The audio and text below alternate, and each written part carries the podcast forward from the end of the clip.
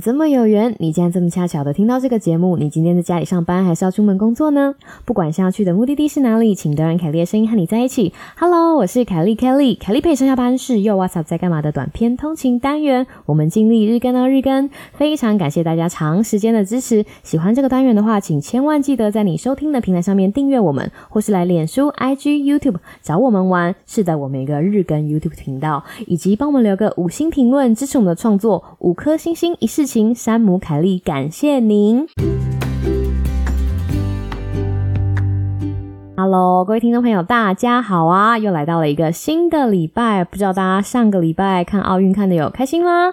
哇，今天呢，大家可能会觉得，哎，凯莉的声音怎么没有那么清亮哦？哟，如果你有听出来的话，算你内行哦。今天是美国星期天，那今天下午呢，我跟山姆开了一个很长的会，加上录了节目哦，所以现在声音有一点没有那么有力。不过，有的事情还是属于凯莉陪你上下班的，就是你知道，我还是想要录一点东西给大家。那至于我们的频道后来会有一些什么样子重大的改变呢？还请大家要好好的锁定。SK Two 有料 o b e g o 我们会在啊这个礼拜跟大家就是聊一下这个细节。对，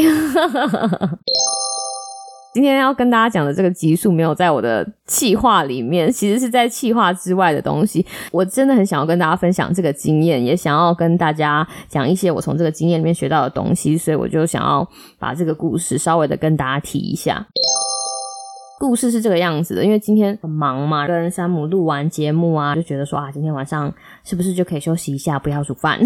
然后我就跟娃娃鱼哈，我老公娃娃鱼在讨论这件事情的时候，他就跟我讲说，哎，凯莉凯莉凯莉，我一个同事跟我推荐说，我们家附近有一间还不错的店哦，怎样，然后他讲的天花乱坠，我们就觉得哦，好啊好啊。但是因为现在呃美国的 COVID nineteen 的情况，跟大家讲一下，由于 Delta 很严重的关系，美国确诊。最近又报新高，所以我们就决定了不要内用。虽然已经可以内用了，我们还是用网络 A P P 哈，点了之后，时间到了之后就去拿。事情听起来完完全全就没有问题，对不对？不过如果没有问题的话，怎么会有今天的这一集呢？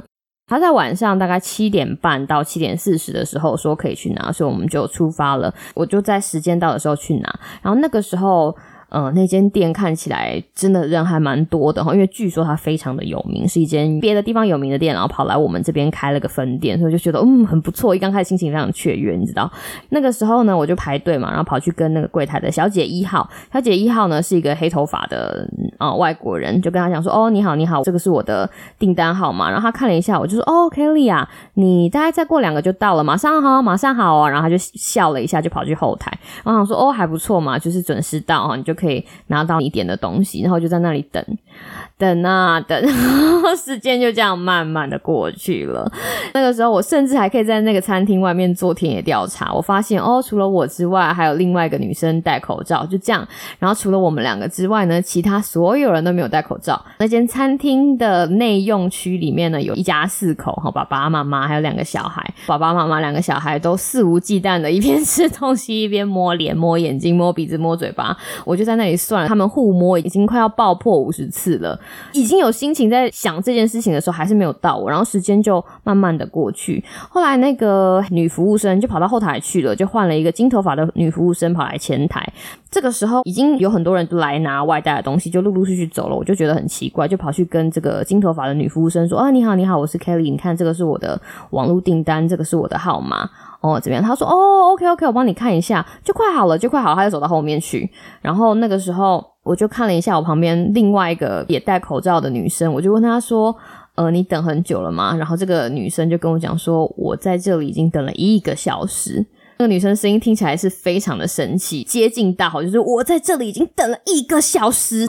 我就问他说：“你今天也是第一次来吗？”然后他说：“对，今天就是我第一次吃这家店。”你看得出来，他整个人就要爆炸了。而且那个时候，同时人也非常的多，很多人就来问说：“啊，还要多久啊？我们这一行人有六个人啊，还要多久？”非常的慌乱，乱七八糟。后来过了一阵子吧，那个女生的餐点终于来了。她拿到这个餐点之后。他全身的怒气都要喷出来，然后他就跟我讲说 “Good luck”，就是说我希望你很好运，然后他就走了。接下来就是轮到我漫长的等待。因为娃娃鱼跟阿波也在外面等我非常的久，我就跟他们讲说，嗯，我觉得这个事情有点蹊跷，但是因为他们非常的忙，很显然的只有两个女生在处理外带的事情。第一个就是黑头发的女服务生，第二个就是金头发的女服务生。那黑头发的女服务生刚刚不是跟我讲说，哦，你就是下一个吗？然后金头发的女服务生也说，哎，她有看到我的单，我就觉得，哦，那我的单应该在那里。可是因为时间一直过去，已经过了四十五分钟，我就跑去跟这个金头发的女生又说了，不好意思。请问我还要等多久？我就再给他看了一下，然后他看到我的名字，又看到我的单的号码，然后突然就说。哎，我不觉得我们的系统有你的名字哎。然后他说：“你等我一下。”然后他咚咚咚咚又跑出去后面看，然后他又你知道瞎忙了一阵。然后我在外面又继续等。有趣的事情是，就换了这个黑头发的女生来了，而且她来的时候跟我讲说：“哦，你等一下，我先带一下这个客人。”然后把他们带进去之后呢，又接了两组外带的点单，然后一直在轮到我，我说：“哦，你好，我是 Kelly，你刚刚跟我讲说下一个就是你。”就这个黑头发的女生就跟我讲说：“我刚刚有说过这个话吗？”我就说：“有啊。”我刚刚几点几点来的时候，我给你看我的手机，你不是跟我讲说我就是下一个吗？然后说有这件事情吗？你等我一下，然后他跑去后面，然后那个时候已经真的快要一个小时，然后我真的觉得我内心的。我内心的火山真的要爆发了！突然间，我的脑海里面浮现了刚刚大暴走的那个女生。我是信手，就是讲话应该要好好讲的人。我一直觉得大家都出来工作，然后打工。我们年轻的时候也不是没有打工过，就是这种混乱的事情我们也遇过。我并不喜欢跟服务人员大吼大叫，因为有些事情不是他们可以解决的。可是今天这个真的太夸张了，我就在想说。我如果生气一点，不知道事情是不是可以解决，所以后来那个黑头发女生就走回来，她就说：“我检查了系统，可是我并没有看到你的名字。”诶，然后我就把我的手机加上我的网络上订单给她看，我就跟她讲说：“你看，我几点就下订单？她跟我讲说几点就可以拿，我已经在这里等了一个小时了，我非常不满意这个服务。”而且证据就在这里，我相信这个东西已经准备好，请你帮我找出来。我就用了有一点生气的态度，跟有一点大声的音量把它讲出来之后，这个黑头发的女生咚咚咚咚咚咚就跑去后面，然后我就发现他们开始认真的找我的东西。神奇的事情就发生了，大概没过两分钟，我手上就提着袋子离开购物中心。我其实真的后来就没有再多说什么，但是我心里老实说，其实是非常的无奈啊。这就是一个在星期天晚上小小的故事。然后我今天晚上大概九点半才吃完晚餐。如果你要问我说那个食物到底是怎么样，它不难吃，好，这是真的，因为那间店不差，它不难吃，可是那个味道就不美好了，你知道吗？就是那个味道再加上那个氛围，整个都 就走味了。这就是我在星期天晚上遇到的事情。我现在如果问你说，哎，你碰到这样的事情，然后下次如果你有朋友想要去这间店，你会不会再去？我觉得我会说不，哎，因为这个感觉真的太差了。如果我的名字或者如果这个单号他没有在系统里面的话，他们其实有一个小时的时间可以发现，而不是一直跟我讲说，哦，你再等一下，你再等一下，因为人很多嘛，他们就然后笑嘻嘻跟他说，再等一下，马上就到你了。懂我意思吗？这是一个态度的问题，而且更令人心寒的事情是，今天我们好好的讲话，就是说我刚刚讲，OK OK，我在这里等，真的很乖巧的站在一个小小的角落等，这样乖乖的站了快一个小时都未果，一直到我就像另外那个女生一样火大暴走之后呢，两分钟就拿到我应该要拿的东西。这让我们学到一件什么事情，就是其实你做得到，但是你不愿意做这件事情，完完全全都取决于态度。对，所以我今天这一集呢，是要跟大家讲的事情呢，就是态度。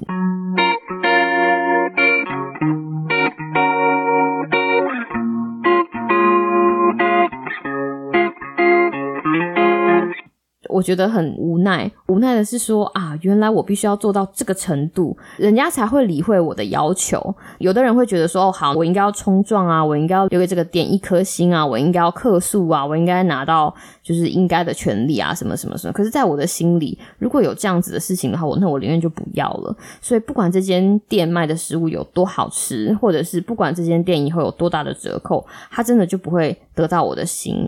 那你在想说，嗯，这件事情跟人生有什么关系？有啊，人跟人之间相处，不管是在什么样子的关系，其实所有的关系都起源于两个人之间的相处嘛。朋友、网友、同事，甚至是家人，不一定每个人对每个人的态度都是这么的同频率。那当有的人的态度让你觉得说啊，这个人对我的态度怎么会这样？举例来说，很差，很明显的敷衍，或者是很明显的没有尊重你。